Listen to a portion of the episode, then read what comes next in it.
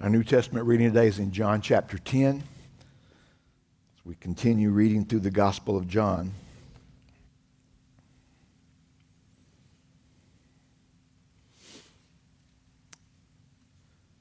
John chapter 10, we pick up at verse 7.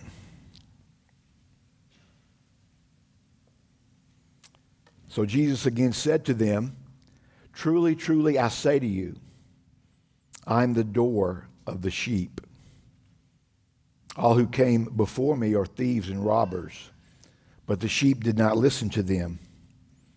I am the door. If anyone enters by me, he will be saved and will go in and out and find pasture.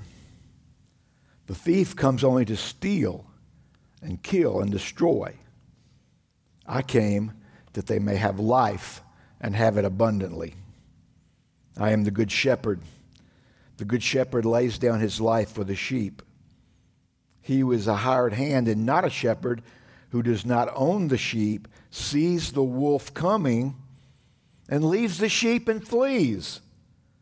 And the wolf snatches them and scatters them. He flees because he's a hired hand and cares nothing for the sheep. I am the good shepherd. I know my own, and my own know me. Just as the Father knows me, and I know the Father, and I lay down my life for the sheep.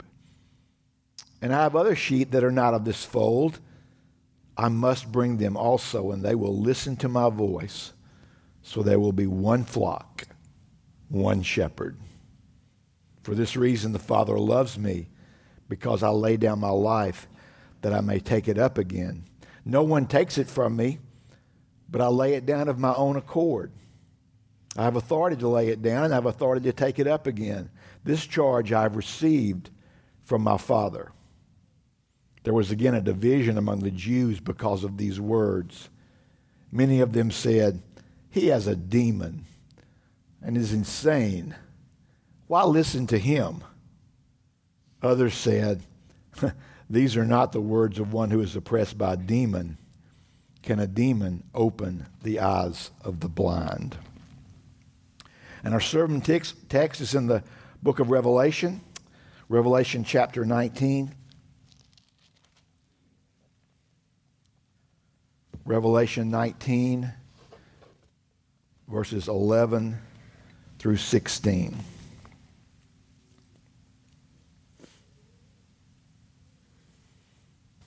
Apostle John continues, whose gospel we just read, by the way, now continues to tell us about the vision he was given of heaven and of the future. Verse 11, Revelation 19. Then I saw heaven opened, and behold, a white horse. The one sitting on it is called Faithful and True, and in righteousness he judges and makes war. His eyes are like a flame of fire, and on his head are many diadems and he has a name written that no one knows but himself. He is clothed in a robe dipped in blood, and the name by which he is called is the Word of God. And the armies of heaven, arrayed in fine linen, linen, white and pure, were following him on white horses. From his mouth comes a sharp sword with which to strike down the nations, and he will rule them with a rod of iron.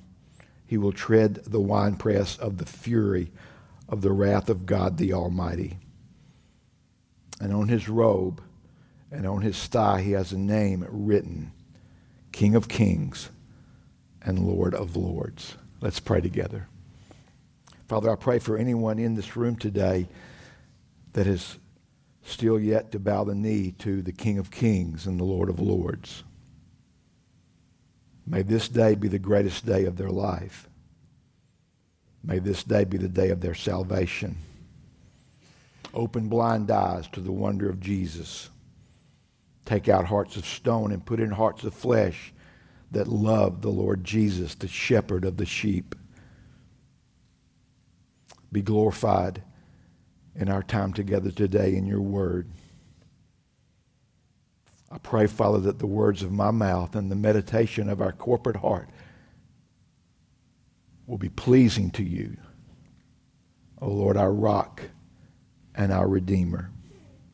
In Christ's name we pray. Amen. Amen. Thank you. Be seated. So good to see all of you today. We continue with our study of the name of Jesus. Had a long intro last week, so today we're going to dive right in. No long intro, intro. We're doing two names. They were both mentioned in verse 16 of Revelation 19. King of Kings, Lord of Lords. Very convenient that they come back to back in the alphabet, K and L. So that worked out really good, didn't it? King of Kings, Lord of Lords. Let's start first with King of Kings. Remember what the angel Gabriel said to Mary, the Virgin Mary, when he came to her with the announcement that she was going to give birth to the Messiah in Luke chapter 1. Part of what he said was this, beginning at verse 30 And the angel said to her, Do not be afraid, Mary, for you have found favor with God. And behold, you will conceive in your womb and bear a son, and you shall call his name Jesus. He will be great and will be called the Son of the Most High. And the Lord God will give to him the throne of his father David, and he will reign over the house of Jacob forever, and of his kingdom there will be no end. In other words, Gabriel tells Mary, You're going to conceive by the Holy Spirit, you will give birth to a son, and your son will be the promised king. He will be the Messiah. He will be the anointed one, the king of all kings. So let's consider three aspects of that kingship this morning. First of all, according to Psalm 24, he's the king of glory. King of glory. Psalm 24, beginning at verse 7 Lift up your heads, O gates, and be lifted up, O ancient doors, that the king of glory may come in. Who is this King of glory? The Lord, strong and mighty. The Lord, mighty in battle. Lift up your heads, O gates, and lift them up, O ancient doors, that the King of glory may come in. Who is this King of glory? The Lord of hosts. He is the King of glory. So, what, five times the title's mentioned King of glory? As the King of glory, Jesus is, is beautiful, resplendent, majestic, and absolute and perfect magnificence radiates from him. As the old song said, he is beautiful beyond description, too marvelous for words, too wonderful for comprehension like nothing ever seen or heard. Beloved, He is totally and absolutely worthy of every ounce of our heartfelt worship, honor, praise, and thanksgiving, and every fiber of who we are as we present to Him our bodies as a living sacrifice. The question for you this morning as you prepare to come to this table is are you reflecting that glory? Are you reflecting the King of glory? We are left on this planet to do that. If salvation was just to get us to heaven, the moment we were saved, we would die. God would take us. But we're left here to be His ambassadors, to reflect His glory. Second aspect of this kingship, the king eternal. He's the king eternal. 1 Timothy 1:17 calls him the king of the ages, with other translations saying king eternal. In other words, he's always been the king. He's the king now. He will always be the king. He reigned in eternity past. He's reigning now. He will reign forever. Isn't that what Handel's Messiah tells us? King of kings, Lord of lords, and he will reign forever. He's seated on the throne at the right hand of God, one with the Father forever. Every power and every ruler of darkness trembles under his feet. And one day every knee will bow. He's the King of the ages, He's the eternal King. He's always reigned. He's reigning now. He will reign forever. Thirdly, he's the king who conquers. He's the king who conquers. The catechism question asks How does Christ execute the office or ministry of king?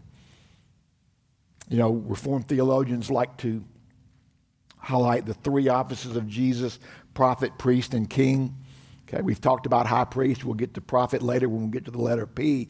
Today, you know, the, the, the, the catechism question how does he, since we're talking about king, how does Christ execute this office of king?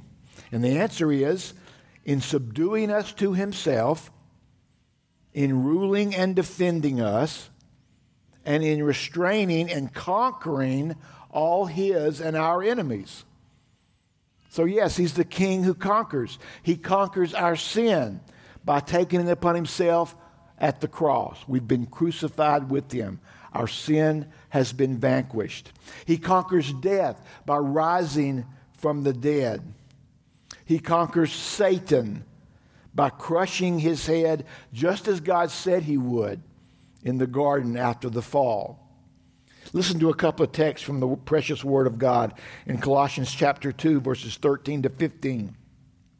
And you, who were dead in your trespasses and the uncircumcision of your flesh, God made alive together with him, having forgiven us all our trespasses by canceling the record of debt that stood against us with its legal demands. This he set aside, nailing to the cross. He disarmed the rulers and authorities and put them to open shame by triumphing over them in Him. That's a very special text for me. I was saved under this text, preached by the Reverend Mark Rutland before he uh, went to the assemblies of God he, when he was a Methodist traveling revival preacher. And he came to a little church in Lithonia, Georgia, and preached for a week. And he preached on this text, and I'll never forget the title of the sermon. It was the sermon I was saved under Christ's Cosmic Chain Gang. He disarmed the rules and authorities and put them to open shame. Open shame by triumphing over them in Him. After hearing that message from this text, God gave me new life. Opened my eyes to see Jesus in a whole new light. And I've been growing ever since, slowly, slowly. Yeah, very slowly sometimes, but surely. And so this text will always be very special to me. In Hebrews chapter 2, verses 14 to 15, we read this Since therefore the children share in flesh and blood, he himself likewise partook of the same things, that through death he might destroy, conquer, subdue, vanquish. That through death he might destroy the one who has the power of death, that is the devil, and deliver all those who through fear of death were subject to lifelong slavery. Beloved, our conquering king has done it all. He's done it all for us, saving us from sin, delivering us from the judgment of death, and setting us free from the bondage of the devil. And the evidence is in his resurrection. Christ is king, dear friend. Christ is king, beloved church family, no matter what is happening in the world. No matter what it looks like around us, no matter how loony it gets, no matter how chaotic it gets, no matter how anti God it gets, no matter how bold uh, the God haters get, Jesus is king. And he's coming again. And he will consummate his rule fully and finally. And I pray today that you're on the right side now because we don't know when that day is. I pray that you're on the king's side now. If not, I got some good news for you. Today's the day of salvation.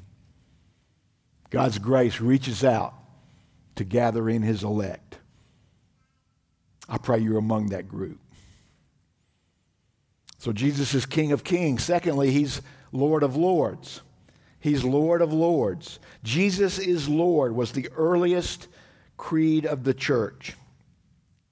I want to camp on this one this morning because it's very, very directly connected to our salvation. Now, admittedly, you could probably say all the names of Jesus are connected to our salvation. But I think this one stands apart because of verses like Romans chapter 10, verse 9, which tells us that this confession of the Lordship of Jesus is necessary for our salvation. Romans 10 9, because if you confess with your mouth that Jesus is Lord and believe in your heart that God raised him from the dead, you will be saved. This is one of the key verses of Scripture. Let's ponder it together today. Seriously, let's go deep with this one this morning. Note the vital connection between the internal dynamic that takes place when God grants faith. Remember, faith is a gift. Ephesians 2 for by grace you've been saved through faith, and this faith is not of yourselves, it's a gift of God. Faith, the faith with which you believe is a gift of God. And when God grants that gift, the heart believes. A synonymous phrase from the scripture would be the stony heart is taken out, and a new flesh, heart of flesh, a believing heart is put in. So that's the internal action that comes with the gift of faith. The heart believes, resulting in the external action, the mouth confesses. Okay, got the connection? The heart believes, the mouth confesses. For the reborn believer, this is what we call the, the heart mouth connection. And it's a vital connection. The heart believes, the mouth confesses. That's just the way it works. This is why God gave us hearts and mouths. This is what they were made to do. New hearts believe, mouths now ruled by that new heart confess what the heart believes. The new heart believes in Jesus, and the mouth connected to that heart proclaim him. New hearts believe the truth of God's word, and mouths connected to that new heart speak that truth in love. The mouth speaks from that which fills the heart. I'm going by a weak memory here, but I think that's Luke 6:45. The mouth speaks from that which fills the heart. It's a direct connection. You cannot get away from it. It's a vital heart mouth connection. Warning the mouth can confess without the heart believing. We call it uh, talking the talk, but not walking the walk. This can happen. The mouth can confess without the heart believing. I've, as a former youth minister for decades, I've seen this happen, sadly, many times. The mouth said the right things for a little while, but the heart never believed because they wound up walking away. They never belonged to Jesus. The heart never believed. You don't get saved and then, in your human sovereignty, decide to walk away from the sovereign God of the universe. That just doesn't happen, and the Bible doesn't teach that.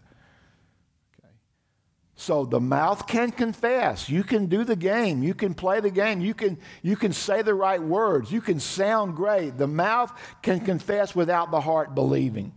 Jesus spoke of it in Mark 7 6. This people honors me with their lips, but their heart is far from me. because Jesus knows our heart. We, we can fool a lot of, we can maybe fool everybody in our human realm of, of, of influence with our falsely confessing mouth, but we never and, and won't ever fool Jesus. These people honor me with their lips, but their heart is far from me, and it always was. It wasn't that it was once mine, and then they decided, they overruled the omnipotent power of God and decided to quit being a Christian. That doesn't happen, brother. I, I, I can't say that strongly enough. That doesn't happen. So, we understand. You probably know people, have known people like this. The mouth can confess without the heart believing. But the question I want to examine this morning more diligently is can the heart believe without the mouth confessing? Can the heart believe without the mouth confessing. Going back to the vital heart mouth connection of the true born again person. Can the heart believe without the mouth confessing? Well, let's go first to what did Jesus say? What did Jesus say? Well, he said something like this in Matthew 10, verses 32 and 33. So everyone who acknowledges me before men, I also will acknowledge before my Father who is in heaven. But whoever denies me before men, I also will deny him before my Father who is in heaven. So, what is Jesus saying there? He's saying if we don't acknowledge him before people, he won't acknowledge us before God. Now, I don't know about you, but that sounds pretty serious to me especially since the only way we're going to stand before God at Judgment Day is if we are standing in Christ, in His righteousness. As we've studied earlier in this series, at the very beginning of it, Jesus is our advocate. He's the one who speaks for us in heaven. He's our defense attorney in the court of heaven. And if he is not acknowledging us or defending us, due to our standing in Him, then we are in deep, deep peril. So you say, well, but the, the verse you read, the word was acknowledge, and we're talking about the word confess. Well, does acknowledge mean the same thing as confess? Yeah, it really does. In fact, it's the same Greek word, homologeo, to say the same thing. The word means to profess, to confess allegiance, to make an emphatic assertion, to express openly one's allegiance to a proposition or person. Doesn't sound wishy-washy at all, does it? Doesn't sound doesn't sound namby-pamby or milk toast or secret agent like at all. No, we're, it, we're out there. We're, we're acknowledging with our mouth. We're confessing. We're proclaiming our, our memory verse last month was what? We proclaim Him. Proclaim, proclaim, mouth. Speaking from what the heart believes. So, confess is the first key word in our text, and it's what we do with our mouth. Second key word is believe, and that's what we do with our heart. The Greek word for believe is, is a word that goes way beyond just mentally agreeing to something. As used in the Bible in connection with saving faith, it involves the element of trust, not just the mere acknowledgement of existence. Believing in God doesn't mean we just believe He exists. Salvific belief means we are trusting Him. We not only believe He, he exists and that He's real, and that He rules, but we're trusting Him. We're banking everything on Him, everything we are.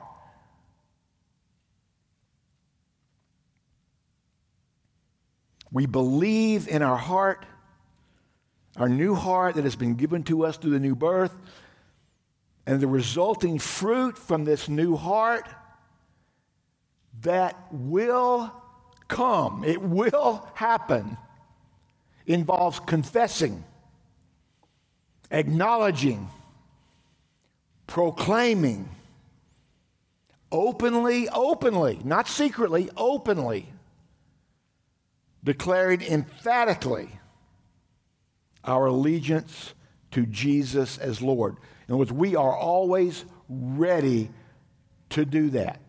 The Bible does not instruct us to start every conversation we have with people with that, okay?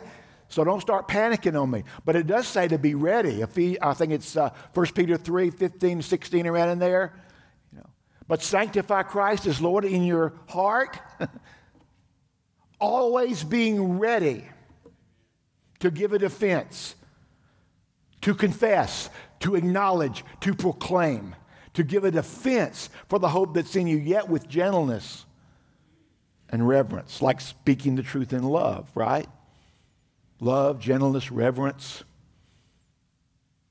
Yes, always being ready. And if there was ever a day to not always be ready, it is this day, beloved. You are here for such a time as this. No, no more clamming up. No more clamming up when the opportunities arise. I know you're getting tired of this phrase, but the silent majority days are over, okay? They're over. They got to be over. We're ready. Our heart believes, and we're ready to confess. We're ready to acknowledge Jesus as Lord before men. We're ready to proclaim Him with all that we are, striving to make our kids, our children, our youth strong disciples in of, of Jesus. We're proclaiming him. And not just in the walls of the church, we're proclaiming him out there when the opportunities arise. You know, when somebody asks you, you know, why, why, are you, why are you always so joyful? Why are you always so happy? We, we, we got to get away from, well, I, am just having a good day and I'm just having, no, I'm, I'm happy because Jesus is Lord. He's my King. He's coming back to get me. Are, you ready for that?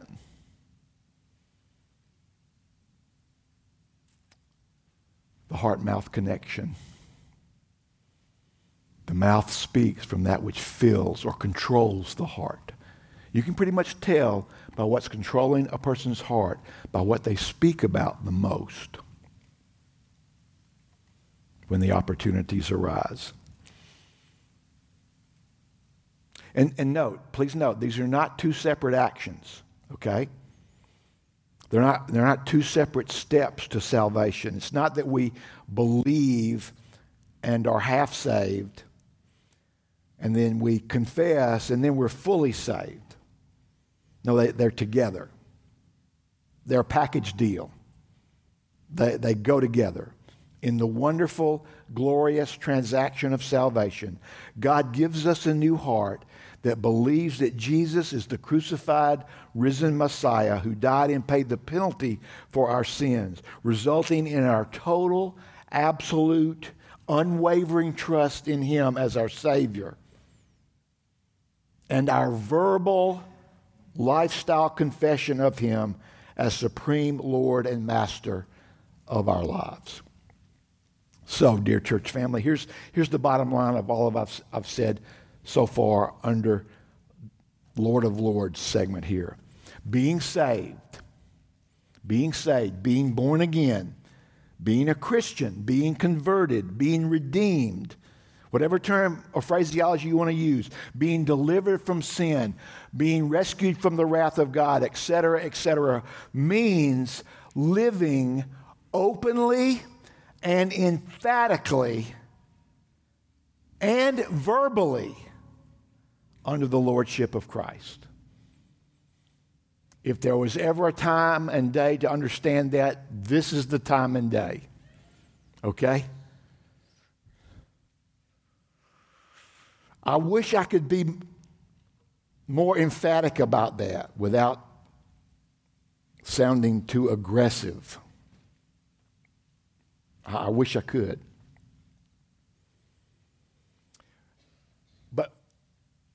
We've got to understand this. We've got to understand this heart mouth connection because our eternal, eternal life hangs in the balance. Because if we're not professing and acknowledging, Jesus says he's not going to acknowledge us. That's his words. Not, not my words. That's his words. Now, oh man, just 11:30. That's awesome.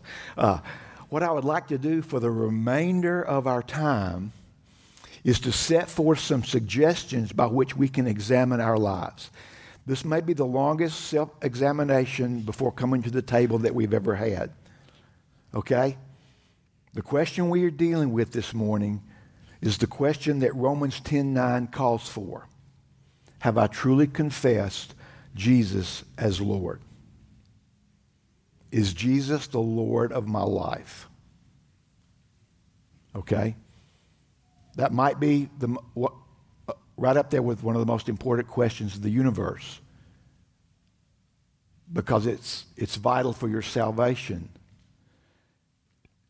You don't do what I thought you could do for a big portion of my life. You, you don't accept Jesus as Savior and, and punch your ticket to heaven. And then later on, you know, when you're through sowing your wild oats or, or having fun or whatever it is, uh, later on, make him Lord. That's not a biblical notion at all. We don't accept Jesus as Savior. We're fortunate and blessed by the grace of God that He accepts us. Okay? We confess Him as Lord. That's the biblical phraseology. We've always said here we want to speak biblically, we want to think biblically. So we've got to flush out of our system some of these non biblical phrases that we grew up with. Accepting Jesus as Savior is not a biblical phrase. We confess Him as Lord, and then God, in His goodness to us, throws Savior in with the deal. That's why it's such good news. So we're going to proceed now for the remainder of our time in a twofold manner. First, we're going to look at, and, and, and don't panic when you look at the sermon sheet. Okay, I'm going to try to be brief with all the points there, okay? I know there's a lot of points on your seat saver, but don't panic, okay? We're going to go through these fairly quickly, but I will comment on, on each one of them, okay? But we're going to do it in a twofold manner. First, we're going to go through a list of signs that indicate that Jesus just might not be the Lord of your life. And then we're going to flip the coin and do the positive signs. Signs that indicate that there's a good chance that he is. That's good. And, and, and let me say right up front, we're all growing. Every believer in here, we're all growing in these signs. As I, as I shared in the new member class day, none of us ever arrive. We, we, we, we're, we're not, we're, we're not going to arrive. We're all growing in these positive signs okay? And some were stronger in than others, some were weaker in than others. So please know that, okay? As I say about our church covenant, it's not a, uh, uh, an ungodly demand for perfection. We're all striving, we're all growing, okay? But these are some pretty, pretty strong signs of whether or not you've, you've done Romans 10 9. You've confessed Jesus as Lord. Okay. So, signs that might indicate that Jesus is not Lord of my life. Ah, all right, here we go.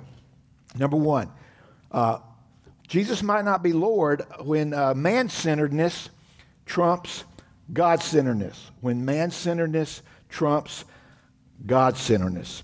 Uh, a noted historian made this observation comparing uh, modern day church with, with the older days, with with the historical days, and he said something like this.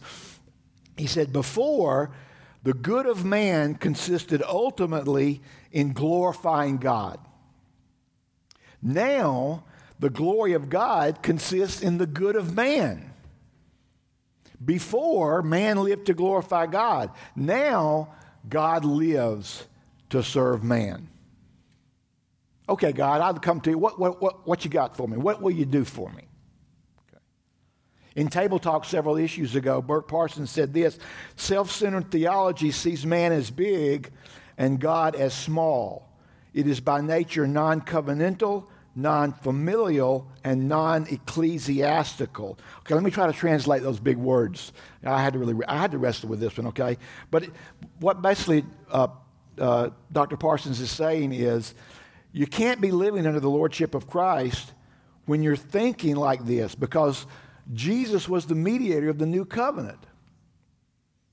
He emphasized spiritual family over physical family. Okay? And the church is the bride for which he died. Okay? Also in table talk, Harry Reeder goes so far as to say that the self centered person has in practice rewritten the catechism. The first que- he says this the first question of our new catechism is now what is the chief end of God? Answer to love me and make me happy. That attitude reflects someone living under the lordship of me and not under the lordship of Christ. Secondly, Jesus might not be Lord when relativism trumps objective authority. When relativism trumps objective authority. In other words, we're doing the Judges 2, 21, 25 thing. We're, we're doing what's, I'm doing what's right in my own eyes. I'm the final arbiter of what is right. When, when I, I have my own personal truth, well, that may be true for you, but not for me I have my own personal truth. And, and, and I have what's true for me. And woe to the person who suggests that when my beliefs conflict with the Bible, I'm the one that's wrong. Mm, no, no, woe to that person. When whatever I believe becomes right for me, then I've become my own Lord. Because it certainly isn't Jesus who laid down objective truths in this book for us to submit to and to follow. In their book, uh, Name Above All Names, probably be the book of the month for next month, uh, Alistair Begg and Sinclair Ferguson, two guys I really respect and like, teamed up and wrote this book. And they said in there, they said, uh, for example, I have no right to develop convictions or practice a lifestyle contrary to our King's word. That is why I cannot, for example, invent new views of marriage.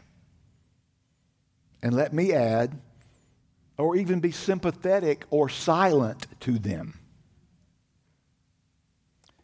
Or, they say, re engineer human sexuality because I bow beneath the rule of the king. The king's already determined that. He's already determined what marriage is. He created this male and female. A set. The king's ruled on that. Did not leave it open to our uh, modifications. Third, Jesus might not be Lord when pragmatism, you know, doing what works, trumps the truth of the Bible. When pragmatism trumps the truth of the Bible. In other words, when I pick and choose truths as, as if I were, were in a cafeteria line, looking for what works for me. Okay. Okay, you like, uh, oh, for God so loved the world. Yeah, I'll, I'll, I'll take that one. Uh, chosen before the foundation of the world? Nah, not so much there. I'll make the final decision on my salvation. Uh, you, know, you know, going through the Bible like that. Uh, accept others. Well, nah, God, you don't know what they did to me, uh, so I can't really buy into that one. Uh, forgive. Well, nah, nah, they, they, were, they were really mean. Uh, so just, you know, just picking and choosing the verses we like. Um, when whatever works becomes our plan of action, then we know we're on the wrong path. When I think that if obeying Jesus as my Lord will not make me happy or successful or wealthy, then it must not be right to do that. Because after all, God wants me to be happy. When the serious pursuit of truth is replaced by the pursuit of personal happiness, Jesus might not be your Lord. Number four, when feeling trumps pleasing God, when feeling, when feelings trump pleasing God, or, or when psychology becomes more important than theology, when sadness becomes the great enemy of my life rather than sin, when feeling good about myself becomes the number one priority and the Bible becomes a devotional guide to help me to get in touch with my feelings. Jesus might not be the Lord of your life when those things are happening. Number five, when opinion trumps clear biblical teaching, when opinion trumps clear biblical teaching. We're not talking about the, the difficult areas, you know, the, the gray area that, where you, you've got, you know, strong interpretations that maybe conflict, and one day we will, we will see clearly and know. We're not, we're not talking about those, okay? But we're, we're talking about clear Bible teachings, okay? When they're trumped by opinions, then Jesus just, he, he might not be the boss of your life. He might not be the Lord. When the yeah, but, yeah, but, yeah, but attitude dominates our heart. You, you, you give the person the scripture, the clear scripture, yeah, but, but, you know. When, when we refuse to build our lives on the rock of the Word of God, opting instead for the sand of our personal opinions. When I try to, oh, this, this is rampant. And you know it is. That's why we got to speak. when we try to, when people try to rewrite the Bible to fit modern views, or play fast and loose with the biblical historical narrative, attempting to explain away critical biblical narratives, especially like Genesis 1 through 11. Number six, when the quitter's mentality trumps steadfast perseverance. When I too easily throw in the towel. Not wanting to go through the self discipline or self sacrifice of perseverance. When there's no unrelenting commitment, no forbearing with one another no love that bears all things. Jesus might not be the Lord of my life. Number seven, when the, the right to know, the right to know trumps submission to mystery. When I'm always wanting pat answers. Classic example of this gosh, what? Let's see, 82, 82, 40, God, 40 years ago, I can't believe it. 40 years ago, I stood out in the uh, parking lot of a, uh, a Baptist church in Lithonia, Georgia. I'd just been called to the, be the youth minister at that church, and a, a parent approached me in the parking lot and uh, instructed me or exhorted me or pretty much commanded me uh, to give them something tangible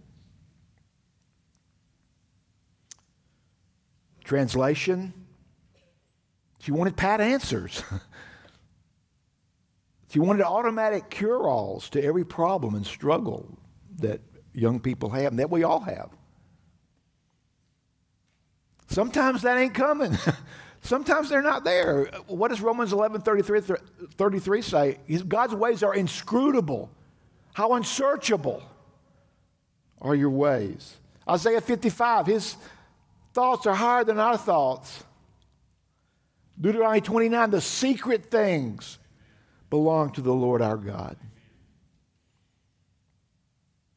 When the right to know, you just got to know or you're not in on this. You just got to you just got to have the answer.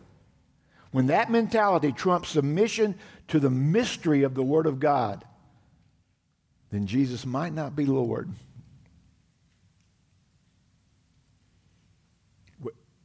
We, we need the Job mentality. Though he slay me, yet I will trust him. I don't know what in the heck's going on right now, and it may wind up with me being dead. But I'm trusting God. I'm going out trusting God. So, let's flip the coin. Okay, let's get positive, okay? And, and let's be clear the negative signs could lead to something positive, right? Right? There's no good news without bad news, right? Okay? So let's look at the signs, some signs. What, what, what's our rule for lists? No list is exhaustive. You can always add to it, okay? All right, so here's some signs that I've latched onto that, that, that are good signs that point to the, the truth that, yes, you've confessed Jesus is Lord. Number one, when there's growth in obeying Christ's word without delay or argument. Growth, keyword growth. Every one of these keywords going to be growth, okay? When there's growth in obeying Christ's word without delay or argument. The yeah buts, the excuses, the spells of disobedience are becoming fewer and farther between. My agenda is decreasing, and Christ's agenda is increasing.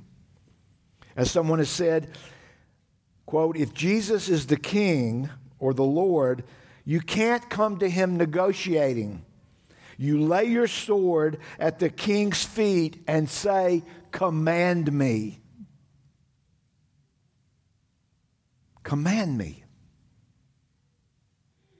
Or, like we said on Education Sunday, teach me. Teach me because the enemies abound. Number two, when commitment to fulfilling God's will for my life, or when there is a commitment for fulfilling God's will for my life, even before I know what He requires of me. It's like the plaque that's uh, can't remember who it was. Somebody had in their pastoral office, it said, uh, The answer is yes, Lord. Now, what's the question? I'm, Jesus is probably our Lord when we're committed to obey before we even know what God calls us to do. In other words, we've presented our body a living sacrifice. And I'm learning and we're learning not to place qualifications on my obedience. Okay, I'll obey in this area, but when, if it gets to here, now, nah, got to step down, got to step aside. Nope, no, we're, we're committed to obeying before we even know what God's calling us to, the full ramifications of it. Number three, there's growth in serving others whether I feel like it or not. There's growth in serving others, whether I feel like it or not. In other words, we're learning what it means to consider others more important than ourselves. As God is growing in us the mind of Christ, who considered himself nothing and made himself a servant, being obedient to death on a cross, we're slowly discovering what it meant when Jesus endured the cross for the joy set before him. For the joy set before us, we're, we're going to do our turn in the nursery. For the joy set before me, I'm going to I'm going to stay after a little bit and set up in the back. I mean, th- those are trivial things I know compared to Jesus enduring the cross. I realize, I understand that. But, but we're not Jesus, right? And we got to start somewhere, right?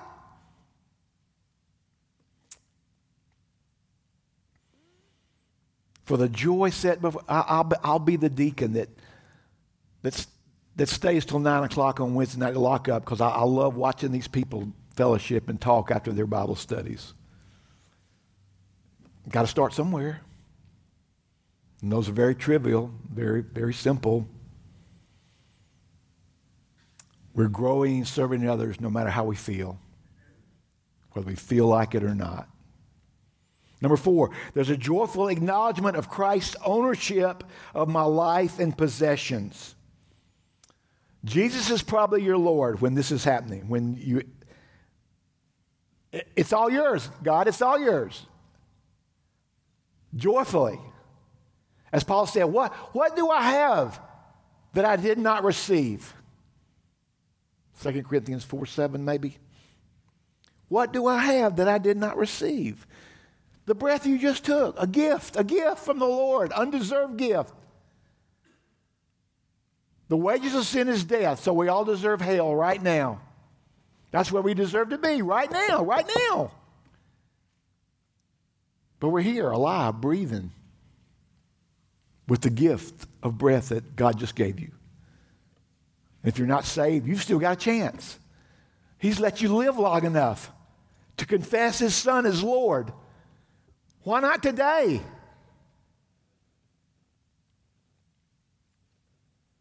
We've not our own. We're not our own, beloved. We've been bought with a price.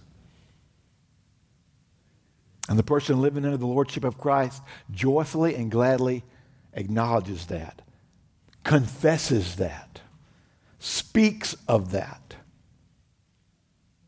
with great joy. Number five, Jesus is probably Lord uh, when, you're, when pleasing God exceeds my desire to please others, including myself. Jesus is probably Lord when pleasing God exceeds my desire to please others, including and especially myself. We're slowly learning the joy that comes from striving to please God instead of people. As Ed Welch said in his great book, you know, God, God is big, people are small. Doesn't mean they're unimportant. Doesn't mean we ignore people. It just means we have our priorities right. Pleasing God is more important than, and I hope by now, those of you that have been with us a long time, you know how much I love you as my church family. But pleasing God is more important than pleasing you. I, am confident that 98% of you understand that and know that and want that. You want that. That's why you're here. Or one of the reasons you're here. Possibly, maybe. Maybe I'm thinking too much. Maybe I'm out on a limb there and about to, it's about to break and I'm going to fall down and bust my head open. But anyway, uh, a solid church wants their elders to please God over them. That's the principle. That's what I'm trying to say. Okay? I always get, I, Fleur would get in trouble when I get off my notes, right? Okay. But I think you understand what I'm trying to say. Number six, there's growth in finding all my joy and satisfaction in the person of Jesus. When the smoke is all cleared, that's all, all that really matters. My regular prayer has become Psalm 90, verse 14 Satisfy me, O Lord, with your tender mercies, that I may rejoice and be glad all my days. Jesus said he, he, He's given us His joy so that our joy may be full. And the person living in the Lordship of Christ is learning to find all their joy and satisfaction in Jesus alone. And everything else is, is, is gravy. It's beautiful. Yes, yes, we, we love each other. We want to be together. We enjoy each other's presence and each other's company. But that's a, that's a connected gift to finding all of our satisfaction in Jesus because one day these people may leave. I mean, we've experienced that in this church. People leave, people move, people go, go away for good reasons and bad reasons. Jesus never leaves us nor forsakes us. And the person living under his lordship, that's all they really need. Ultimate, ultimately, ultimately. Yes. Secondarily, I know, I hear you. We need each other. That's why we're putting a body. Yes, yes. We're talking ultimate right now. Okay. We read about Paul, right? There were times when he was alone, right? People deserted him right and left. But the Lord never did. He always tells us that, right? The Lord never did. And that's where his joy was, and that's where his satisfaction was, because he knew that was permanent. Sadly, human fellowship and companionship, and they're not always permanent. We've all experienced that. But Jesus is is. And for the person living under his lordship, that's enough. That's enough. Uh, number seven, I'm learning to see my difficulties as God ordained tools in my spiritual growth. In other words, the murmuring and complaining and the worrying and the and all that all those other activities that are connected to those are beginning to fade away. They're beginning to fade away. Romans 8:28 has become more than just a plaque on my wall. It, it, it's begun to saturate my bloodstream. Resting in the fact that God causes all things to work together for good to those who love Him and are called according to His purpose. For whom he foreknew, he's being predestined, he predestined to be conformed to the image of his son. And God uses those difficulties and those hardships and those heartbreaks and those painful times to make us more like Jesus. And the person living under the lordship of Christ is good with that, is okay with that.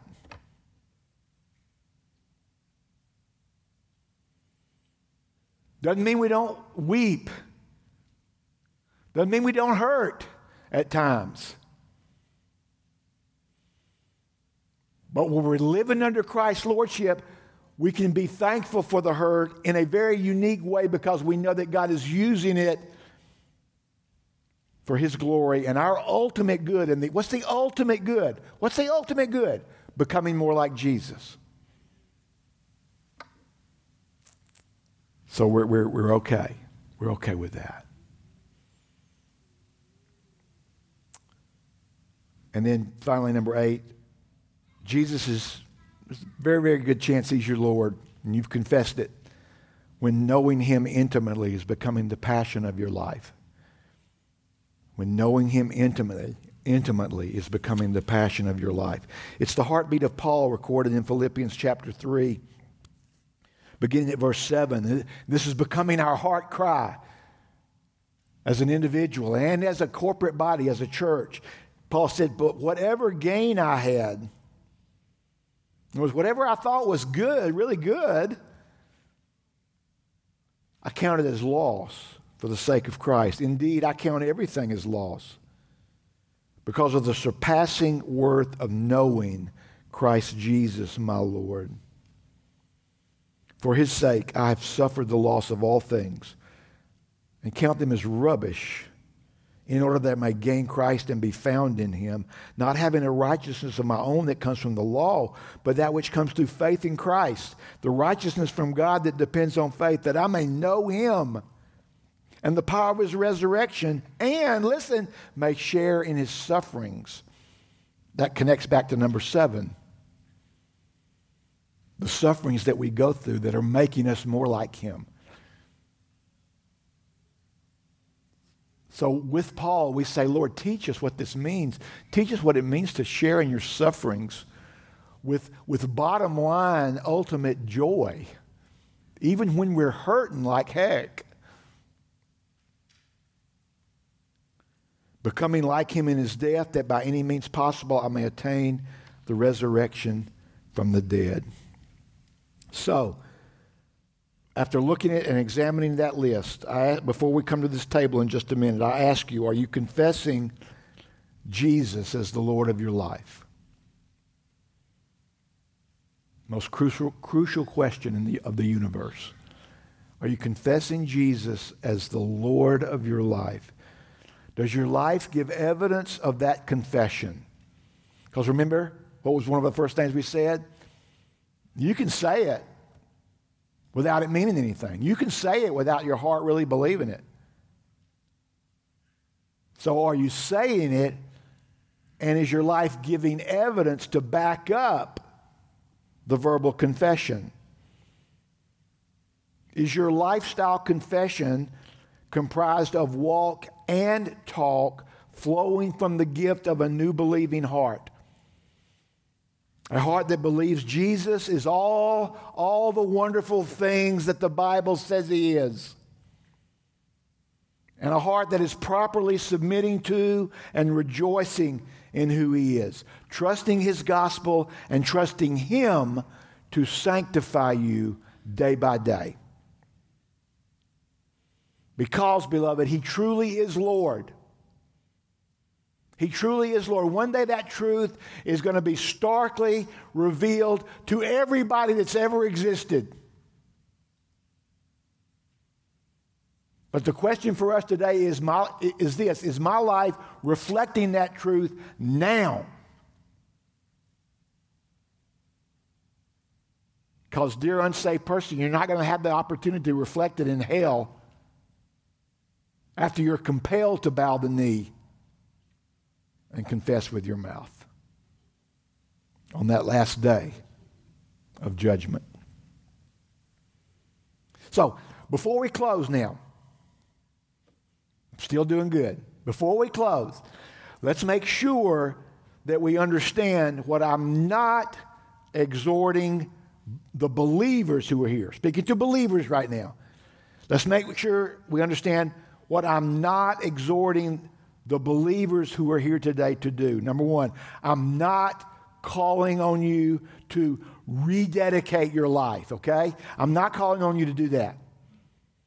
I'm encouraging you to savor your life of union and communion with Jesus and trust Him to complete the work that He has started if the work has been started. If it hasn't, then that's another question. You need to be born again. So I'm not calling you to rededicate your life. That's one of those old phrases from the old days that we're trying to flush out of our system. I'm exhorting you to savor the life you have with Jesus and trust Him to complete the work that He began in you. Secondly, I'm not calling on you to improve your performance. Okay? I'm not calling you, on you to improve your uh, performance. I'm exhorting you and encouraging you to be abundantly grateful and humbled by the performance of Jesus that saved you. And to work out that salvation in fear and trembling as He works in you for His good pleasure. That's the biblical thing that I'm calling you to do. And thirdly, please understand this. I'm not calling on you to make Jesus Lord, okay? He already is that. We do not make him Lord. God has highly exalted him and given him the name that is above all names. That has already happened. He is Lord. And those who are confessing that with their life are being transformed into his likeness from one degree of glory to another, which comes from the Lord, who is the Spirit. I love the way Begg and Ferguson put it in their book. Can't wait to get this into your hands next month. I hope we, that happens. Don't wait till next month. It's Name Above All Names by Alistair Begg, Sinclair Ferguson. Might have, I might have recommended it before, but I couldn't find it in our list. But anyway, here's how they put it. This just nails it. Listen carefully now. I know you, it's, it's end of the sermon, tending to drift off. Hang with me. Two more minutes. They said this the phrase, Jesus is Lord, okay? Jesus is Lord is not a statement listen, about my attitude toward Jesus. It is a statement about who Jesus is. Got that? It's not, it's not about our attitude toward Jesus. It's an agreement with what the Bible says about who Jesus is. Jesus is Lord. It's acknowledging a fact, not expressing an, an opinion or an attitude. Like, what was the old phrase that people used to use back, I guess, the 80s or not? Oh, that, man, he's boss. That's boss. You know, that's really, meaning that was really, you know, did, it, did I dream that, that? That was a phrase, right? Something was boss, right, Brian? It was boss, meaning it was, that was really good. But that was just, you weren't saying that that thing or that person was the boss. You were just saying that was, that was your attitude toward the thing, or you really liked that thing. That's not the way we use the phrase Jesus is Lord. We're confessing a fact. We're joyfully confessing a fact. And at the same time, begging God to help us live our lives in a way that will back up that confession. So, final word. And I'm going to give it to Begg and Ferguson again. Same book. In that book, they, uh, I can't remember it. I, I got to go back and read the introduction, whether they went to Sunday school together or not. But in that book, they talk about their childhood Sunday school experiences a lot. And they talk about some of the Sunday school songs their teachers taught them. And they, it's beautiful to hear these grown, these mature respected pastors, you know, probably, I think I'm the same age as Begg. I think we're about 70, both about 70 anyway. But they, these things, they say, these songs were etched into their memories. They, they haven't forgotten them from childhood. They still remember them. And here's one that addresses our subject for today.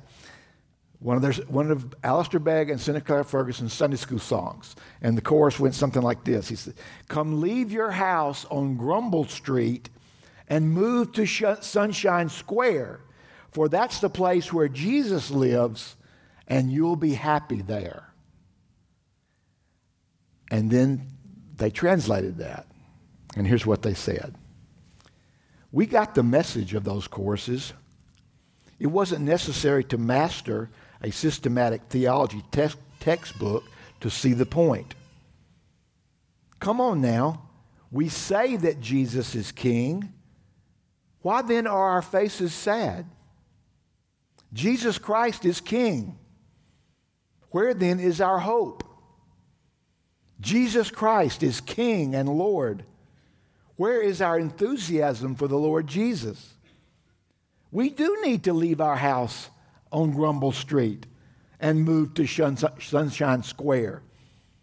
That's the place where Jesus is, and we will be happy there. So I ask you this morning, beloved, where, where are you living? Where are you living? Grumble Street? Always grumbling, always murmuring, always complaining, always negative, never encouraging, constantly pessimistic, etc., etc. Or, or have you moved in by the grace of God to Sunshine Square? Where, listen to me now, I'm not trying to be overly simplistic here. I'm really not. But sometimes the rains of sadness come to Sunshine Square. But the inhabitants are standing on the rock of Jesus, their Lord and King.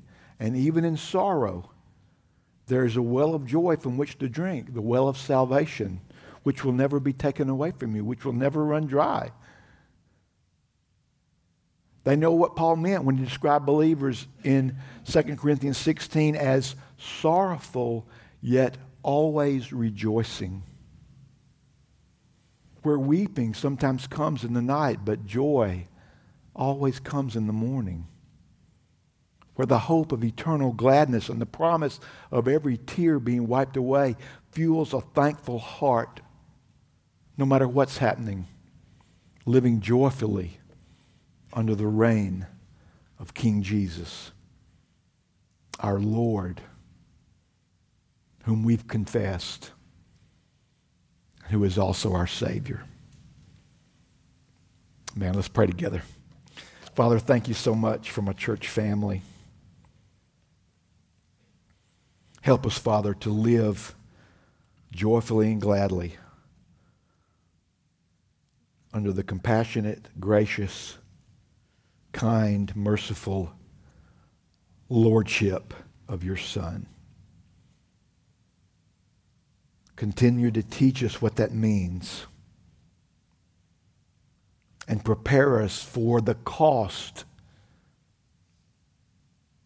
that may come with that in the not too distant future.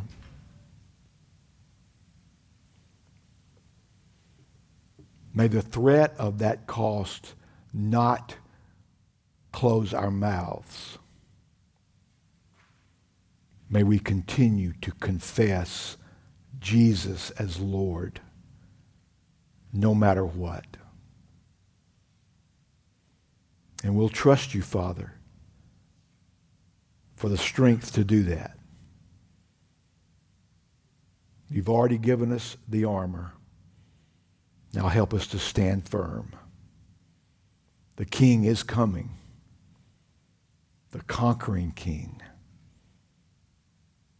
the benevolent King, the King who crushed the serpent's head and rescued his bride. He's coming. We fix our minds on things above and not on things of this earth. Help us, Lord, for our good and your glory. In the King's name we pray. Amen.